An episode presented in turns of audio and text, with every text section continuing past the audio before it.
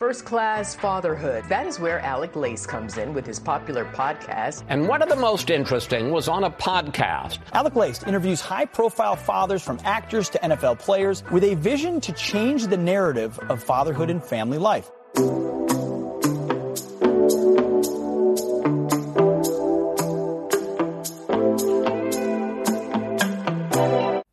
Welcome, everybody, to episode 720 of First Class Fatherhood. I'm happy and honored, as always, to be here with you guys.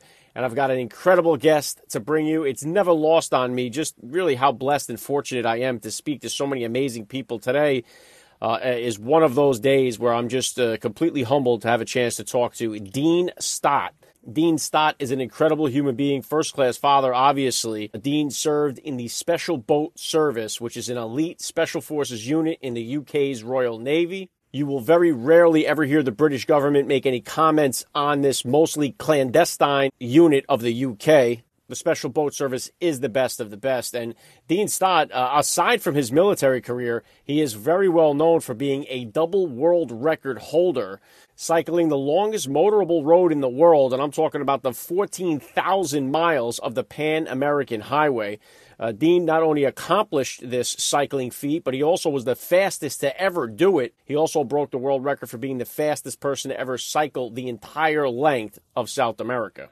Dean has found a lot of success outside of his military career in the private sector. And if you're interested in hearing uh, more details about his military career, Dean Stott did an incredible interview with Jocko Willink on the Jocko podcast. So if you want to hear more about all of his military career today, obviously we're going to focus on his fatherhood journey. But if you are interested in listening to his military journey, you got to go check out the interview he did with Jocko Willink. And for that matter, if you want to hear Jocko Willink's fatherhood journey, you can hear my episode with Jocko Willing right here on First Class Fatherhood. But as for today, Dean Stott will be here with me in just a few minutes, so please stick around for the interview. And today's interview with Dean Stott was recorded on video and is available for you guys to watch on my YouTube channel. So if you're going to watch today's conversation, please subscribe to First Class Fatherhood on YouTube. Link is in the description of today's podcast episode.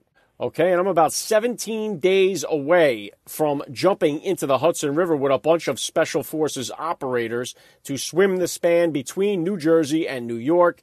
I'm going to be doing that with a bunch of Navy SEALs and other combat veterans, uh, so many different police, a fire department. It's really just an amazing patriotic event. I hope and I encourage you guys to all check it out. It's going to be covered on Fox and it will be covered on Newsmax this year. If you're in the New York, New Jersey area, I'd love for you guys come on down and check out the event. And this year, I'm jumping in the water and swimming across. I've been training for this since January.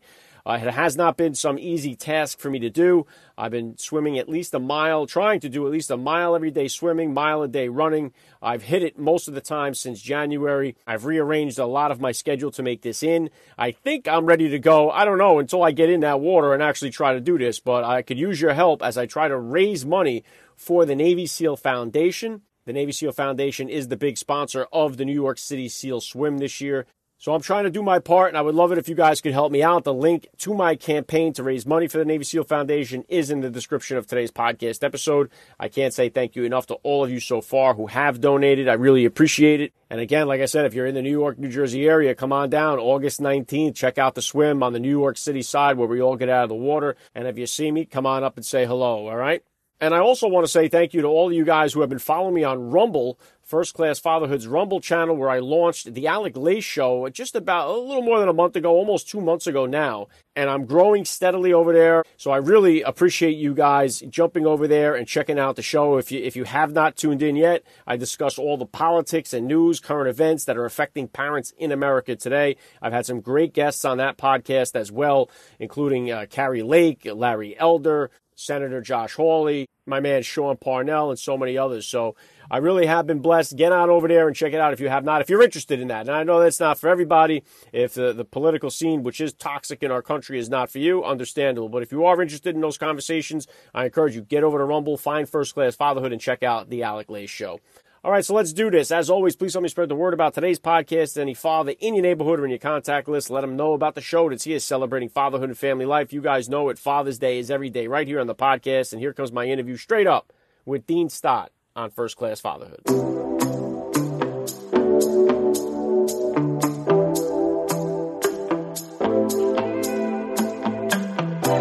Joining me now, first class father, Dean Stott. Welcome to First Class Fatherhood. Thank you for having me. Appreciate it. Honored to have you here. Let's start it like this. How many kids do you have? How old are they? I have three uh, three kids. Uh, I have a 12 year old daughter, a seven year old son, and a 10 month today old daughter as well. So I've spread them out. Wow, very cool. Uh, you gonna try to even the score there, or are you all done with the three? Uh, I don't know. I mean, it, it, depends. You know, all three of them got one thing in common. None of them were planned. So uh, you know, what I mean, never say never. I like your style. All right, Dean, if you could just take a second here to hit my listeners with a little bit about your background and what you do. So obviously, from my accent, I'm from the UK originally. Um, I was uh, used to be in the UK Special Forces, the Special Boat Service, for 16 years. Uh, then had a accident, left that, worked in the private security sector for a while, working around the world in some of the hotspots, and then took a sabbatical uh, to actually spend more time with my family um, because I had totally disconnected from them and decided um, I was gonna always wanted to leave a legacy. Um, never cycled before. Decided to cycle the world's longest road from southern Argentina to northern Alaska. Having only cycled 20 miles and applied for the world record. Um, a year, 18 months later, actually uh, broke the world broke, broke two world records. Came the first man in history to cycle under 100 days, and more impressively, raised 1.3 million dollars for mental health. But um, and then from that, my sort of profile then sort of got exposed. I came out of the shadows of the special forces. Um, I I have my own book. I do TV work and you know international guest speaking, but still behind the scenes, very much now in the security industry. Still, that's an area that I always tend to to fall back into.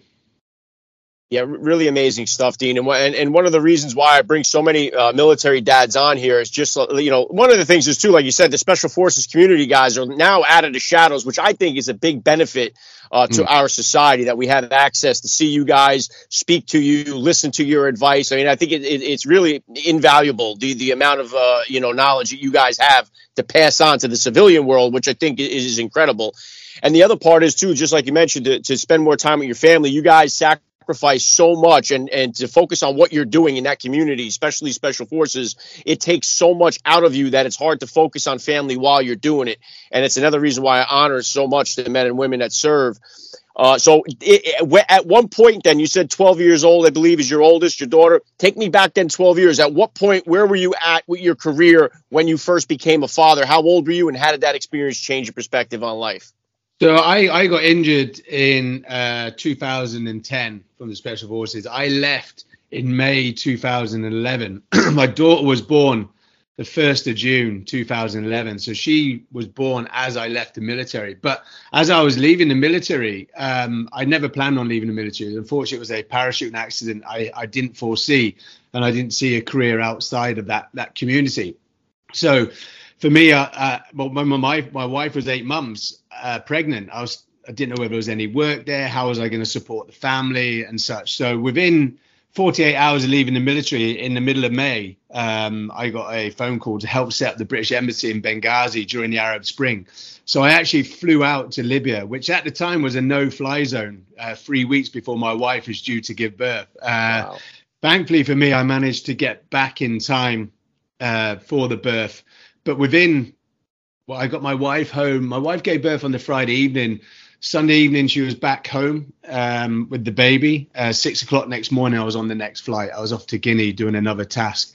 Because um, for me, I had to, I had to be able to support my family. Um, I had that sort of worry. But then, five years later, I'd, um, you know, I built a great reputation within the industry, and soon realized that um, I'd um, I'd only been home 21 days in a 365 day calendar, and something had to change. It's very different when you're in the military because you have to go away. You you you know it's part of your job. You know you you you you're deploying because you have to deploy. This was more of a choice. It was me having a choice to go away all the time, and then soon realized I had I was trying to match the adrenaline rush I had in the special forces without coming to terms with the fact that um, I'd left, and so I was doing dangerous missions as a civilian, um, but without that that top cover. And so, uh, yeah, my wife and I had a quite an in-depth conversation. It's chapter 16 in the book. It's called "Dead or Divorced," and it was like, if you continue with this lifestyle, you will either be dead or you you'll come home and me and me and Molly won't be here. So unfortunately for Molly, my 12 year old, is it was a blink. Um, um, and I, I, and she was five years old. I, I missed a lot of her childhood and and learned a lot from that with my next two.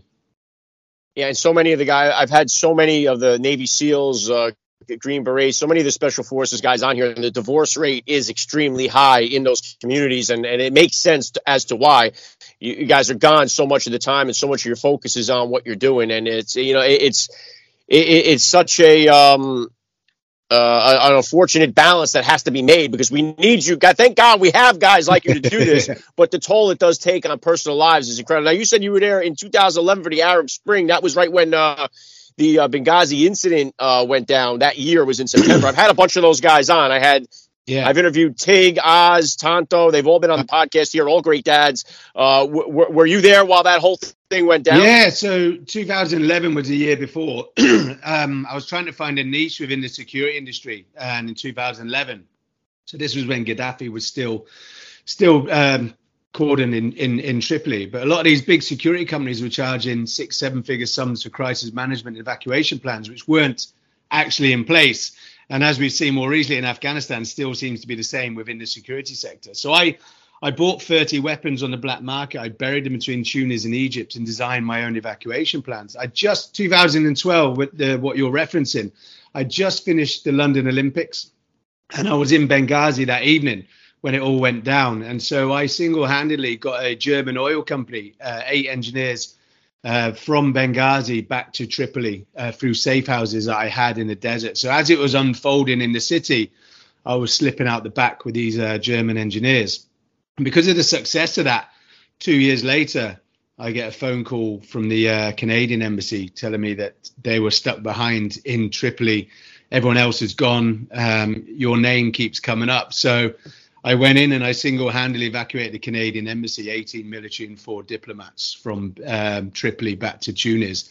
And it was after that task that me and my wife then sat down and she sort of, you know, grounded me and said, "I've only seen you 21 days." And so I had just disconnected from society. I and generally it was a lack of communication between me and my wife. I thought she wanted me to be away uh, so I could earn money. I, I wanted to earn money for them, but when in fact my wife was very successful in business herself. You know, she was a property developer, and so yeah, once we sat down and cracked a couple of bottles of red wine, it soon came to came to reality that we the yin and yang balance of family and work was wasn't wasn't level. Yeah, and, and I had the year wrong. Yeah, it was 2012, but September 11th. Right? September 11th, 2012. 2012. Yeah, that's right. Uh, and and you know you talk about too you know protecting people obviously your your job has been in protection for a long time obviously what you guys have done uh, in the special forces and stuff like that but when you're a dad and, and i asked a lot of the special forces guys this is because for regular civilian dads who don't have the kind of experience training all this uh, you know accolades to, to go on sometimes it can be overwhelming to protect your family, especially with everything going on right now, especially in the U.S. Crime has been true to ceiling in most cities across the country here. What advice do you have for the fathers out there, especially the new dads uh, that are taking their families either on vacation uh, to a to a city? Uh, or just trying to, you know, what can they do to keep their families safe while they're out and about, especially in an American yeah. city? I think I think for me is you know when we're away, you know, that's where we're most vulnerable because we're not there to protect the family. You know, some of these fathers who aren't special forces, the fact that they are there day in day out, and you know that that itself is protecting them. But it's just all about being a role model. That's what I've sort of found with society over the last, well, especially in, it seems to fast track the last five years is, is is chivalry and just being a being a young man, being a gentleman, you know, being a role model for your your kids. You know, I remember my father; he was in the military, and he never swore once in front of me. You know, I you know I remember being the age 18 when I was already in the military, and I was telling him a joke, and I had to warn him that I was going to swear. You know, but that was a reflection on what I'd learned from my my my father. So you are, you know, you have to be conscious that these children are absorbing everything you do. You know, everything you do, the way you act, the the way you talk, is is a reflection on them. So so for us with our kids, I don't I don't really sit them down and go into you know the do's and don'ts of security, especially the worst case scenario uh, as well. You know, I just naturally will do something, and they will ask questions. Why are you doing that? And then and then I I can do it. So literally just being there is this the first thing. You know, second thing is you know educate them, but just educate them through your actions. Uh, that's all I can say. But you know, just being a father, being there protecting them uh, more than probably what we are in the special forces because we're we're not actually there. Obviously, we're keeping we're protecting them on the bigger picture, the bigger scale. Um, but yeah, if you ask most of the special forces guys, they they would they would love to spend more time with their children. Yeah, no doubt. And there's definitely, uh, for one reason or another, there's there, there's a fatherless crisis in our country. There is a uh, so many kids that don't have that father's presence in their lives. There are a lot of kids growing up without a father in the home. Uh, maybe the father chose not to be there. Maybe it's a, a family court decision that's keeping the father away. Uh, and you have, uh, you know, so many different scenarios that play into this. But we are suffering from a fatherless crisis and a breakdown of our nuclear family units. Yeah. And in my opinion, I harp on it on this show a lot because I really believe that if we could get this family problem solved and more dads in the home, we wouldn't see all this chaos that we're seeing unfold throughout our country. What's your take? Yeah, and well, I actually was one of those children actually. So my parents split up when I was aged eight, and my mother took me and my two sisters um, back to Manchester, where she was originally from. And I ended up in a homeless home in Moss Side, which was the roughest ghetto in the whole of the UK at the time. Um, I, me and my sisters were the only Caucasian kids in the school, and I was a victim of racism there. I was fighting all the time as well. But my father would commute every other weekend, 240 miles one way to grab us, and 240 miles back. Every second weekend, he would pick us up, take us back, and sort of take us away from that that environment. And he he put his career on pause um, he was actually posted to Germany as a regimental sergeant major. He said, "No, I, I want to stay in UK. I want to be there for my kids." And um, two years later, it it, uh, it, came to a head in a court battle, and the judge the judge at the time was like, "I'm not splitting up the siblings. You know, they make the choice where they want to live," which I thought was a good decision. However, the decision was on my shoulders at the age of ten because I was the eldest child, and so I chose to live with my father. Him and I had a close bond, and you know I could have easily fallen in that trap of those those what you're talking about a fatherless uh, family. But um, you know I saw my father, I saw him as a role model, and he took us away from that. And from then on, you know everything everything was good. But how easy it could have gone one way or the other. We may not have been having that conversation, this conversation, if I had, if the judge had said no, they're staying with their mother. Wow, wow, incredible. And then, and then, how about as far as the discipline portion of this goes? Obviously, uh, you're a well disciplined individual, but what, what type of disciplinarian are you as a father? And is that different than the discipline style that you grew up with? Yeah, it's very different from what I grew up with. You know, generations change and we learn from the previous generations. Um, you know, my father did a lot of things right and he did uh, some things wrong. And so I just take, again, like that sponge, I take what, what worked and what didn't work uh, and try and install that in my kids. You know, for me, my, my father was a Scottish sergeant major, so I wasn't. The, no, sports was big in our family. He was the army soccer manager, player, and coach, and so I loved sport as well. But I wasn't allowed to play with my friends until I'd done my homework. I wasn't allowed out the house, and so because he wanted to, he wanted me to have an academic career. He didn't want me to sort of go along the military route, which I ended up doing anyway. But um, you know, so for me, it's like let your children be what they want to be. Don't force it on them. You know, my son now is seven, still doesn't know what sport he wants to play. You know, um, but I'm not going to instill that on him. But a good friend of mine back in UK, he he must be the most loving father I see around his kids. You know, I my eyes, you know, my face lights up when I see him around his children, and he's almost like overly in love. But his father was a pastor, and he had to make a one-hour appointment each week to sit down with his father and so he, you know, he was at one end of the spectrum. Now he's just learned from that. He doesn't want his children to go through that. So I think there's stuff that we can take back from our previous generation that does work. I think discipline, that you still need to have discipline, the chivalry, you know, that your P's and the Q's, you know, being polite, you know, all that.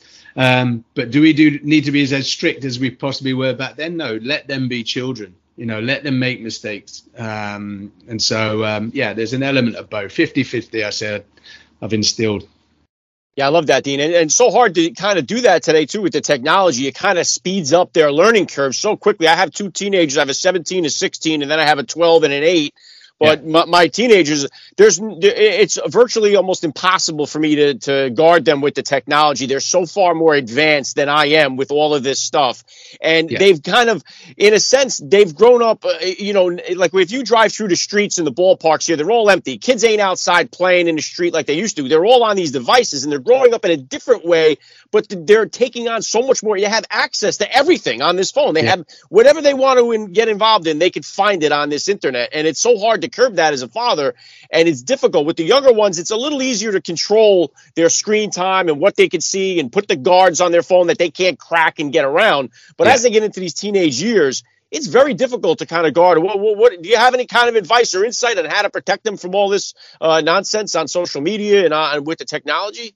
Yeah, well, my wife actually uh, teaches child exploitation online protection, so she she you know goes into more to the, the dark side of it. So no, we're always mindful of that. But uh, yeah, we are. The thing is, we can't punish our children. They're born into this society. They're born into the world of internet. You know, we're we're probably an era where we knew before the mobile phones, and uh, you know, but it's it's that instant gratification. You know, there are the benefits of social media uh, and of sort of the internet, and there are the, the negatives. Um, and so for me, again, it's finding the balance. And the worst thing to do is just take the phone off or disconnect the, the, the internet. It's almost trying to find that balance. And so I, you know, with our kids, we make sure that we do do something, at least go out an hour each each day. Whether we're kicking the ball down the park, you know, whether we're just going for a walk, or yesterday we, we go for a swim. It's just trying to find the balance. I think if you you know try if you take that from them, you know they'll resent you for it. So it's trying to work or find that balance um, again. But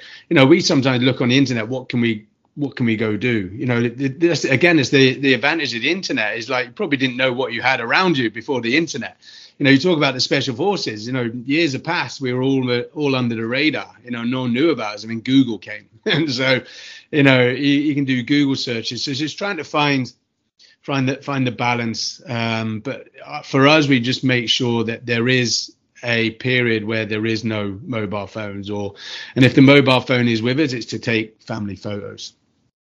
Yeah, and you're right. There's so many great things. I'm talking to you now because of the internet. Like I've been able to talk to so many different people and have this opportunity because of it. But like, if, you, if you watch too, I know Sound of Freedom that just exploded here. We see the child sex trafficking that's going on, and a lot of them use these devices to get into the kids uh, and gain access to them. So there's so many different dangerous aspects uh, to the internet, but it does provide us with so many positive things as well. It's a it's a big paradox. There's no doubt about that. Yeah. Uh, you, you, your book, Relentless, uh, hit the listeners with a little bit about that. Where can they find it? Uh, what's been the feedback on it? Yeah, the, so the feedback's been uh, great. You know, it's almost three stories, uh, three books in one. It's uh, in three stages. The first third is my childhood in the military, and I stop uh, on selection on the special forces. I don't divulge into any of the special forces operations just to protect uh, my friends. But then the middle portion, the second portion, is the private security sector. I actually did more sensitive jobs as a civilian than I did when I was in the special forces. Um, but you know, you know, I've talked about a couple of them. You know, it sounds very sexy in Hollywood, but I've never had to use any weapons. It's understanding the politics, the demographics, the tribal influences. That was the success of me doing those evacuations. And then the world record bike ride. Everything I'd learned from those first two portions of the book as a child, from my time in the military, my time in the private security sector, and I then just put it on to a sport I'd never done before. Um, you know, I, I, generally believe you can't be experienced without experiences. So it was those experiences, even as a young child, my parents splitting up you know that built that resilience up and that sort of helped me in my latter years. And then obviously the spoiler is uh, i break the world record. Yeah incredible too. What is it what was it 14000 miles in uh 14000 miles the world's longest road from southern argentina to northern alaska. And and like i said i'd only cycled 20 miles before i applied for the world record at, age, at, the age of 40 so I, I wasn't a young a young pup. And yeah I, the world record was 117 days. I, I became the first man in history to do it on 100 days in 99 days, 12 hours and 56 minutes. But as the story unfolds, there's reasons why I had to be speeding up. You know, every time I started hitting my objective, my objective then kept moving. incredible. Yeah, awesome story. I'm going to have the link to the book. Uh, Relentless in the description of this podcast episode, so my listeners can tag tap the link, get over there and check it out. Last thing I want to hit you with here, Dean. I love to ask all the dads that I get on the podcast, what type of advice do you have for that brand new dad out there, or for that about to be father who's out there listening? Well, firstly, stay off the internet. There's no real advice on there. There's nothing in the internet can give you advice. Um, you know, just be natural. Um, maybe we're all we're all children ourselves. You know, take the good, the positives, and the negatives from your your your your father, and just install that into your children. Um, and there's no right way or wrong way. Yeah, very well said. I love the message. It's been an honor for me. I got to say, Dean Stott, you're a first class father all the way. And thank you so much for giving me a few minutes of your time here on First Class Fatherhood. Thank you, Alec. Appreciate having me. You have been listening to First Class Fatherhood. Please visit www.firstclassfatherhood.com to find out more details. You can order First Class Fatherhood advice and wisdom from high profile dads on Amazon.com or wherever books are sold. Thank you for listening to today's podcast. Proverbs 22 6 tells us, Train up a child in the way he should go, and when he is old, he will never depart from it. God bless, and I'll catch you next time.